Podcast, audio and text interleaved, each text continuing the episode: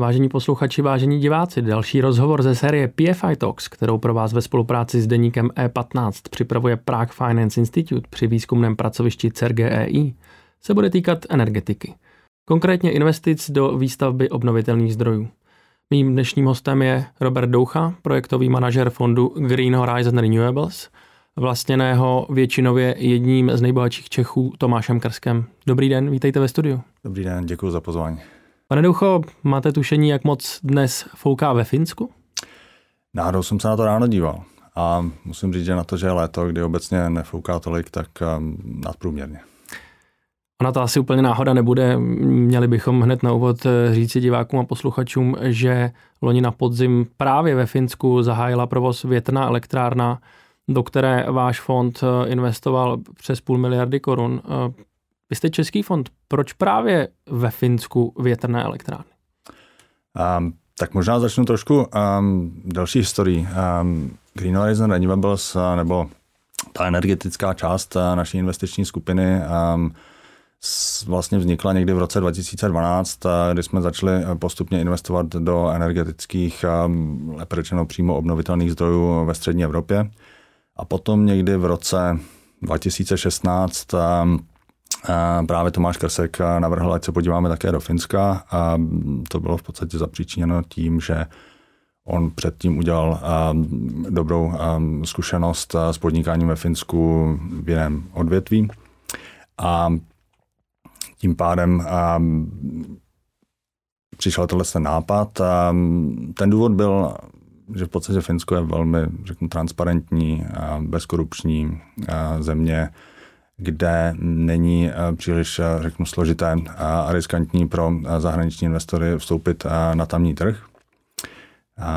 My jsme se tím Finskem začali zabývat, začali jsme hledat nějaké příležitosti, začali jsme si analyzovat situaci na tamním trhu a postupně trvalo to několik měsíců, z toho vykrystalizovala vlastně dohoda s investiční bankou Merasko a ta spočívala v tom, že jsme s jejich pomocí vykoupili většinu minoritních akcionářů jednoho tamního developera větrných projektů, společnosti Winda Power. A od někdy prosince 2017 tím pádem Green Horizon Renewables vlastnil přibližně tři čtvrtiny Winda Power, finského developera. A asi je důležité um, zmínit ten kontext um, toho, kdy jsme vlastně do Finska vstupovali. Bylo to právě v době, kdy um, končila podpora, která byla ve formě nějakého pevného uh, tarifu za vyrobenou elektřinu.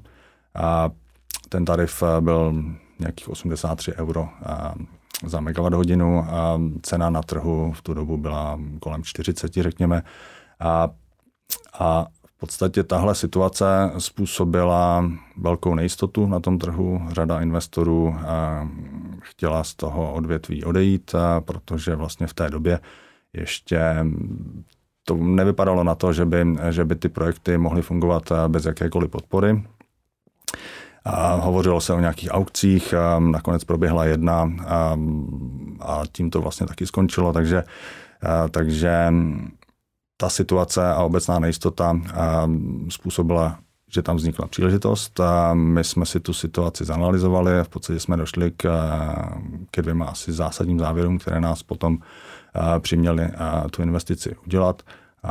Jedna je, že vlastně ten vývoj technologie, který jsme, který jsme nějakým způsobem zanalizovali a viděli, postupoval takovým způsobem, že bylo zřejmé, že v nějaké dohledné době, tehdy jsme odhadovali, řekněme, 3 až 5 let, a vlastně ty větrné turbíny budou natolik efektivní, že by měly větrné farmy ve Finsku v podstatě ekonomicky fungovat i bez jakékoliv podpory, a pokud se cena elektřiny na trhu úplně nezhroutí. A druhá věc důležitá byla, že vlastně ve Finsku, nebo Finsko jako takové, bylo, mm, a dá se říct pořád je, v rozvoji obnovitelných zdrojů hodně pozadu za zeměmi typu Švédsko, Německo, Dánsko. V té době tam měli nainstalovaných nějakých 2 gigawaty větrných farem, což ve srovnání prostě třeba s Německem, kde v té době bylo 60, nebo dneska něco přes 60 a je to podobně velká země rozlohou, tak, tak bylo hodně málo. Finsko pořád ještě i teď je čistý dovozce elektrické energie. Finsko chce v blízké době se stát uhlíkově neutrální zemí. Všechno tohle ty cíle a, a ten směr byl daný už tehdy a bylo zřejmé, že v podstatě jinak než rozvojem větrné energetiky Finsko jako dopředu jít nemůže a zároveň, že ani nemá smysl hledat jinou cestu, protože tahle tam přirozeně funguje. Takže na tohle jsme si vsadili, vstoupili jsme na ten trh a, a potom v podstatě o dost dříve, už asi po dvou letech, a se začaly realizovat projekty bez, bez podpory. Ta elektrárna o celkovém instalovaném výkonu 19 MW, ale nebyla jediná ve vašich plánech. Vy jste celkově naplánovali mnohem větší instalovaný výkon, byly to projekty za 220 MW a za 5,5 miliardy korun. Mm. Původně jste zvažovali, že je budete financovat a následně provozovat sami. Nakonec si budete ale dokončovat z peněz mm, největšího správce aktiv na světě BlackRock, kterému jste mhm. všechna aktiva, včetně té již fungující elektrárny, právě prodali. Proč jste se takhle rozhodli? Tak ta první elektrárna, ta malá, těch 20 MW, je řekněme nějaký pilotní projekt, na kterém jsme si chtěli všechno vyzkoušet, včetně té výstavby, včetně nějakého provozování té elektrárny a zároveň si na tom vytvořit nějaký track record, nějakou referenci. Právě proto, abychom byli kredibilnější na tom trhu a, a mohli se dohodnout třeba s takovými hráči, jako je BlackRock, což se nakonec povedlo. Um, ale jinak, sám jste to řekl, ta um, část té výstavby uh, už je velmi kapitálově náročná. Um, takže uh, v podstatě pro nás, nebo nakonec jsme si to vyhodnotili tak, že pro nás není dost efektivní investovat vlastní peníze a financovat výstavbu eventuálně držet ty elektrárny dlouhodobě. Zkrátka, ta strategie je zaměstnat ten kapitál jinak, zaměstnat ho ideálně v té úvodní fázi, to znamená v tom developmentu, přípravy výstavby a potom eventuálně řízení té výstavby, protože tam vlastně vzniká největší přidaná hodnota a je to pro developera ekonomicky nejvýhodnější model. A naopak ten koncový zákazník, jako je třeba v tomhle případě BlackRock, je podstatě instituce, která hledá pokud možno bezrizikové nebo nízkorizikové investice, dlouhodobé,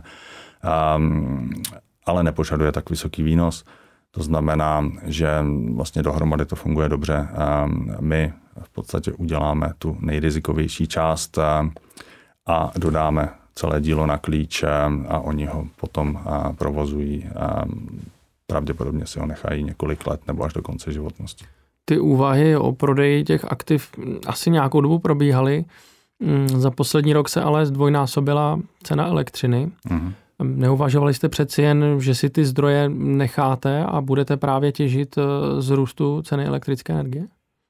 Popravdě neuvažovali, protože pořád platí, že z našeho pohledu je výhodnější ten kapitál investovat jinak a, a pokud roste cena elektřiny, pak, pak samozřejmě my na to můžeme eh, participovat tím způsobem, že ve chvíli, kdy ta aktiva prodáváme, tak samozřejmě ta cena elektřiny je nějakým způsobem vstupem do modelu, který si ten kupující dělá a, a mělo by se to promítnout eh, v té ceně za tu transakci. Promítlo se to, nakolik eh, ta transakce vlastně nakonec BlackRock vyšla a kolik tedy jste vy utrželi?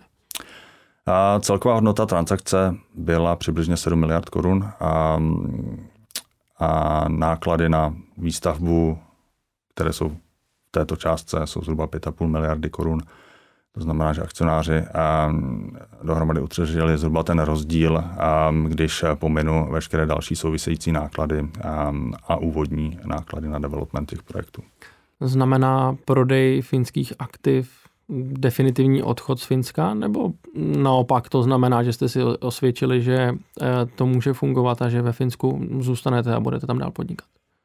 Určitě to druhé, a protože už v současné době um, rozjíždíme eh, nové projekty, máme plán připravit nové portfolio eh, projektů několik set megawatt, řekněme do tří let. A ideálně to znova zopakovat poté, a do té doby, dokud prostě na tom finském trhu uvidíme prostor a poptávku a po tomto typu projektu. Vy jste v minulosti mluvili i o expanzi do dalších zemí, například mm. Švédska nebo Estonska. Mm, to stále platí? Je to stále ve vašich úvahách? Expanze je určitě v plánu. Um, Švédsko ani Estonsko se zatím nerealizovalo, ale děláme vlastně něco hodně podobného například v Lotyšsku a uvažujeme o dalších zemích, eh, především v rámci Evropské unie, ale nejsme limitovaní ani tím. Jsou ty úvahy jenom v rovině větrných elektráren, případně pouze v rovině obnovitelných zdrojů, protože vy už jste v minulosti měli i další elektrárny fotovoltaické, uh-huh. které jste nakonec odprodali. Eh, zvažujete tedy případně návrat i do tohoto segmentu nebo eh, expanzi i do nějakých úplně jiných segmentů, ať už v energetice nebo úplně někde jinde? A co se týče energetiky, tak asi to těžiště bude opravdu ve větrné, případně fotovoltaické části a obnovitelných zdrojích. I když sledujeme samozřejmě související trendy, díváme se na věci, které by to postupně mohly nějakým způsobem doplnit nebo rozvinout, jako je třeba ukládání elektrické energie a, a tak dále úvahy mimo energetiku a projekty mimo energetiku samozřejmě existují už teďka, ale to je část, kterou se já osobně eh, tolik nezabývám, ale samozřejmě eh, na úrovni eh, skupiny se zabýváme různými odvětvími a v podstatě jsme připraveni víceméně dělat jakékoliv projekty z jakéhokoliv odvětví, pokud se k ním dostaneme a budou nám připadat zajímavé.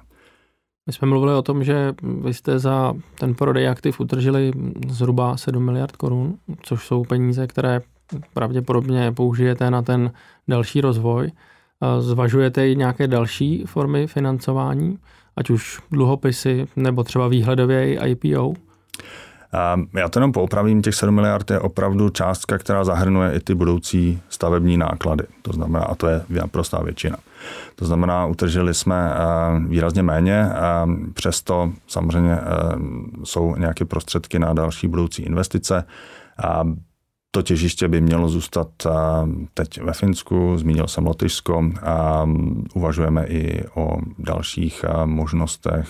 Například v České republice se postupně zase začíná uvažovat o výstavě eh, nových eh, obnovitelných zdrojů. Sice tu nebude určitě eh, podpora typu pevného tarifu, jak to bylo dřív, ale jsou nějaké možnosti investiční podpory v nějakých konkrétních omezených případech. Takže mm, určitě, určitě velká část toho zůstane v energetice, velká část toho půjde zpátky do Finska a co dál, to se uvidí.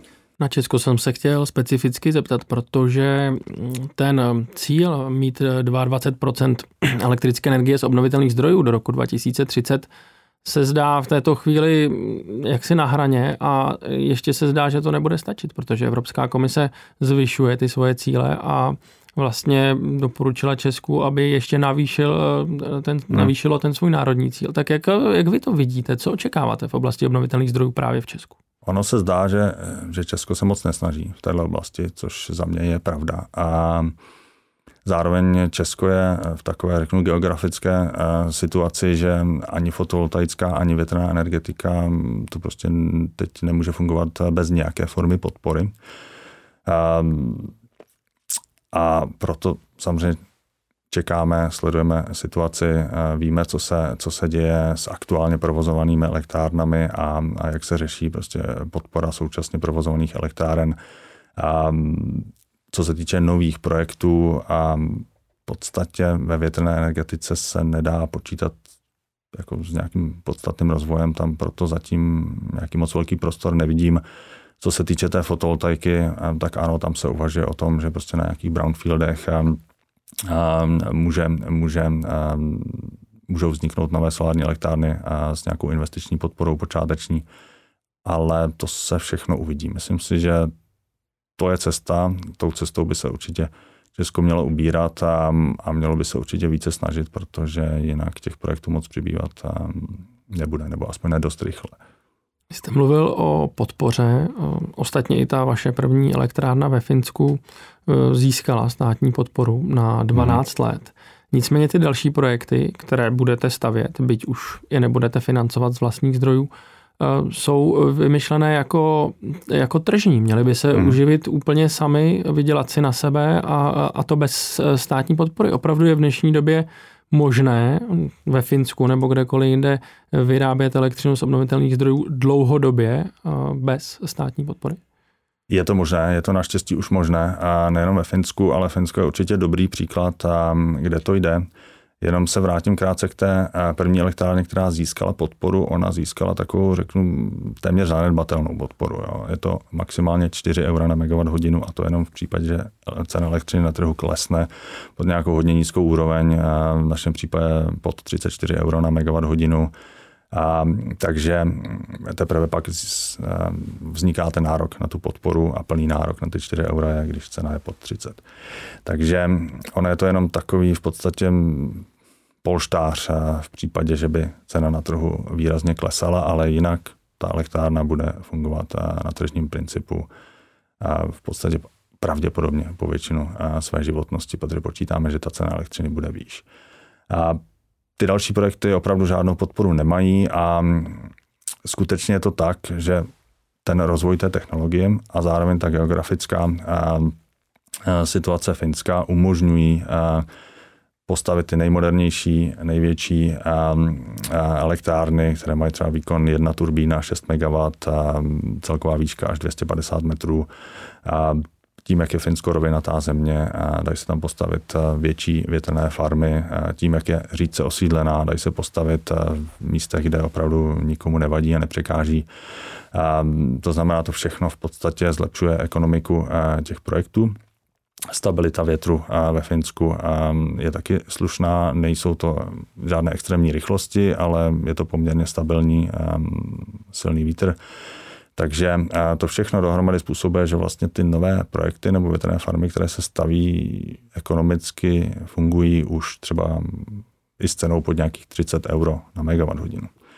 A, takže se dají určitě provozovat čistě na tržním principu. Pak je otázka druhá, jestli budoucí majitel se rozhodne jít prostě do toho rizika a a nezajistit nebo nesnažit se si zajistit nějak tu eh, cenu elektřiny do budoucna a prostě brát to, co je zrovna na trhu. A nebo eh, varianta druhá, eh, získat nějakou soukromou smlouvu s, přímo s odběratelem nebo s nějakým obchodníkem s elektřinou mm, na 10-15 let za nějakou fixní cenu. A to je něco, co na jednu stranu omezuje výnos, protože to jsou potom ceny, které jsou výrazně nižší než to, co vidíme teďka na trhu. A jsou třeba právě 30 i méně euro na megawatt hodinu. Na druhou stranu to umožňuje financovat projekt bankou, snižuje to rizikovost a celkovou rizikovost takových projektů do budoucna, takže někteří investoři takovýhle model upřednostňují. Celkově to asi stabilizuje tu křivku těch výnosů vůči nákladům. Hmm. Já bych se chtěl ještě vrátit do Česka. My už jsme trošku probali téma obnovitelných zdrojů, ale mě by zajímala energetika obecně a i budoucnost Česku, protože to téma tady budí vášně Mluví se o dostavbě jaderných elektráren, mluví se o elektromobilitě, mluví se o decentralizaci zdrojů. Um, jak vy vidíte budoucnost energetiky v Česku, potažmo v Evropě, protože ty sítě jsou samozřejmě propojené a co bude takový vývoj znamenat pro váš fond? Ptám se teď spíše na střednědobý až dlouhodobý horizont. Ten krátkodobý horizont jsme probrali, ten je asi jasný. Tak jak to vidíte? Z toho dlouhodobého horizontu spíš, protože to je něco, co podle mě má smysl řešit a na co se má smysl zaměřit. Osobně si myslím a jsem přesvědčený, že bude dál docházet k rozvoji přenosových sítí, k navyšování kapacit přenosových sítí, že se bude rozvíjet a navyšovat, budou se navyšovat kapacity ukládání elektrické energie, a budou vznikat různé systémy, řeknu, vzdáleného řízení spotřeby elektrické energie. Zkrátka a všechny tyhle faktory by měly vést k tomu, že v budoucnu ta hlavní nevýhoda těch obnovitelných zdrojů nebo především větrné a solární energetiky, a totiž nestabilita dodávek se výrazně omezí, sníží anebo, nebo úplně odstraní. A takže to je jeden trend um, a to umožní z mého pohledu um, využití um, levné elektřiny, kterou, kterou lze produkovat z větrných a solárních elektráren v určitých lokalitách a částech Evropy. Z tohle pohledu už mi připadá možná zbytečné, možná iluzorní a hlavně drahé snažit se v České republice o energetickou soběstačnost nebo soběstačnost, co se týče eh, výroby elektřiny do budoucna, protože Česká republika chtě nechtě je integrovaná eh, do evropského systému a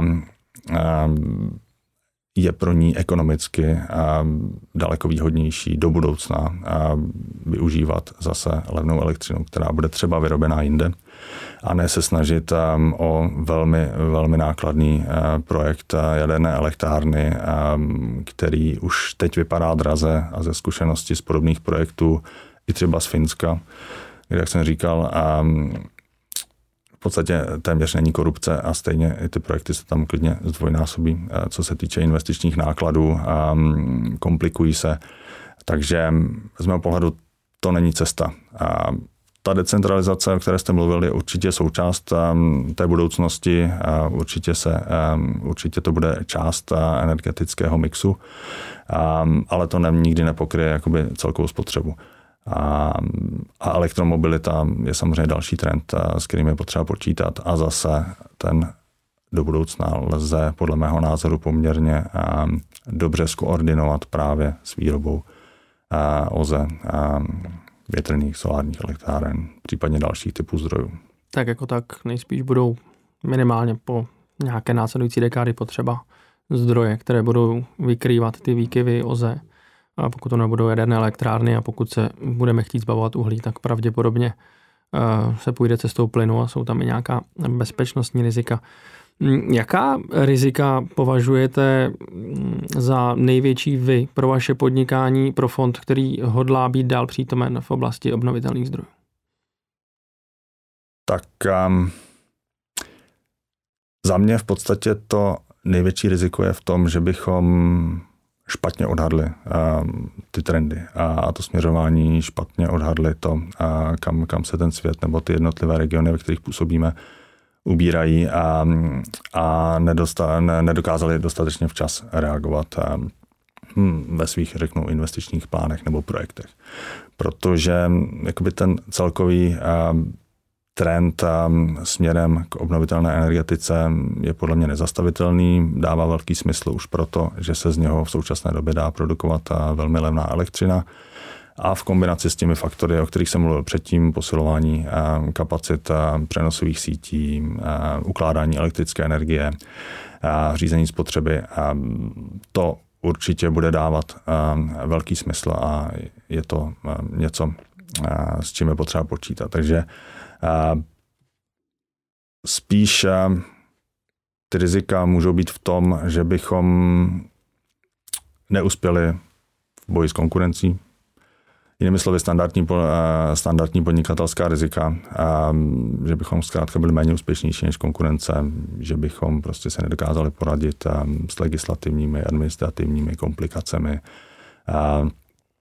Takže spíše běžná rizika, než rizika, která by vyplývala z vývoje toho odvětví, do kterého se chcete pouštět. Napadá mě ještě jedno riziko, zajímalo by mě, zda ho nějakým způsobem vnímáte i vy, nebo zvažujete.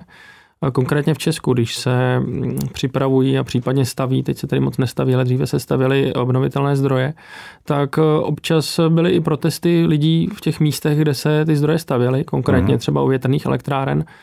Je to něco, co by do budoucna mohlo znamenat ještě větší riziko s tím, jak se třeba větrné elektrárny nebo solární rozšíří mnohem větší množství a budou zabírat více prostoru? Tak určitě v jednu chvíli, v nějaké vzdálenější budoucnosti, a teď třeba, když budu mluvit o tom Finsku, bude i, ten, i tamní trh eh, saturovaný, ale Obecně tohle je samozřejmě součást eh, toho podnikání a není to jenom o, obnovitelných, eh, o obnovitelné energetice, v podstatě jakýkoliv větší projekt, větší stavba, elektrárna, dálnice, železnice, cokoliv, naráží na, na podobné překážky a musí se s nimi nějakým způsobem poradit. Takže mm, to je samozřejmě něco, co velmi dobře známe a, a je to prostě tak, mm, že na začátku je potřeba začít mm, relativně hodně projektů, z nichž časem vykrystalizují ty úspěšné. A některé z nich bohužel skončí i na tom, že prostě to neprojde přes nějaké lokální veřejné mínění. To se prostě stává, s tím je potřeba počítat, ale to je celkem běžná realita. Nemyslím si, že by to nějakým způsobem zastavilo ten trend nebo celé odvětví, protože, jak říkám, v podstatě spotřeba elektřiny určitě nebude klesat, určitě ne v blízké budoucnosti. Nějaké eh, zdroje existovat musí a ty komplikace, o kterých mluvíte, se samozřejmě týkají i jiných eh, energetických zdrojů, řeknu jaderná úložiště, cokoliv většího nebo významnějšího určitě řeší i podobné problémy. Na závěr bych se ještě zeptal na nejbližší kroky, které váš fond čekají, protože, jak jsme uvedli, vy jste teď prodali ta aktiva ve Finsku. Jedna část asi bude ta aktiva dostavět, to je váš závazek, který jste si z BlackRock eh, vlastně uzavřeli, ale co dalšího konkrétního mimo eh, tyto projekty vás teď v nejbližších měsících čeká? Nás jako skupinu nebo nás jako vás, jako, vás jako fond, eh, který se zabývá investicemi do obnovitelných zdrojů, protože na úvod jste mm, vlastně říkal, že zvažujete další projekty, mm-hmm. zvažujete jak ve Finsku, tak v dalších zemích, tak jestli tam už je nějaká konkrétní linie, po které se teď vydáte? A, tak ty linie jsou, těch je několik a určitě to těžiště je momentálně pořád ve Finsku, protože výstavba takhle velkého portfolia určitě je velký závazek. Zároveň, jak jsem zmínil, máme tam tým lidí, který momentálně začíná pracovat na úplně nových projektech a je, je velký tlak na to, aby těch projektů bylo zahájeno co nejvíce. Potom zmínil jsem Lotyšsko, kde, kde určitě děláme vlastně velmi podobnou věc, development větrných farem. Zabýváme se znovu i třeba Českou republikou a, snažíme se nějakým způsobem si vyhodnotit situaci, případně vstoupit zase zpátky na, na místní trh. A pak, pak už se dá hovořit spíš o nějakých příležitostech, které teďka nebudu jmenovat, nebo ještě nejsou konkrétní, ale určitě se zabýváme i dalšími možnostmi. Říká Robert Doucha, projektový manažer fondu Green Horizon Renewables, který se zabývá investicemi do výstavby obnovitelných zdrojů. Já vám děkuji, že jste si našel čas a přišel eh, dnes do studia. Taky děkuji. Naschledanou. A s vámi, eh, vážení posluchači, vážení diváci, se těším na viděnou naslyšenou u některého z dalších dílů série rozhovorů PFI Talks.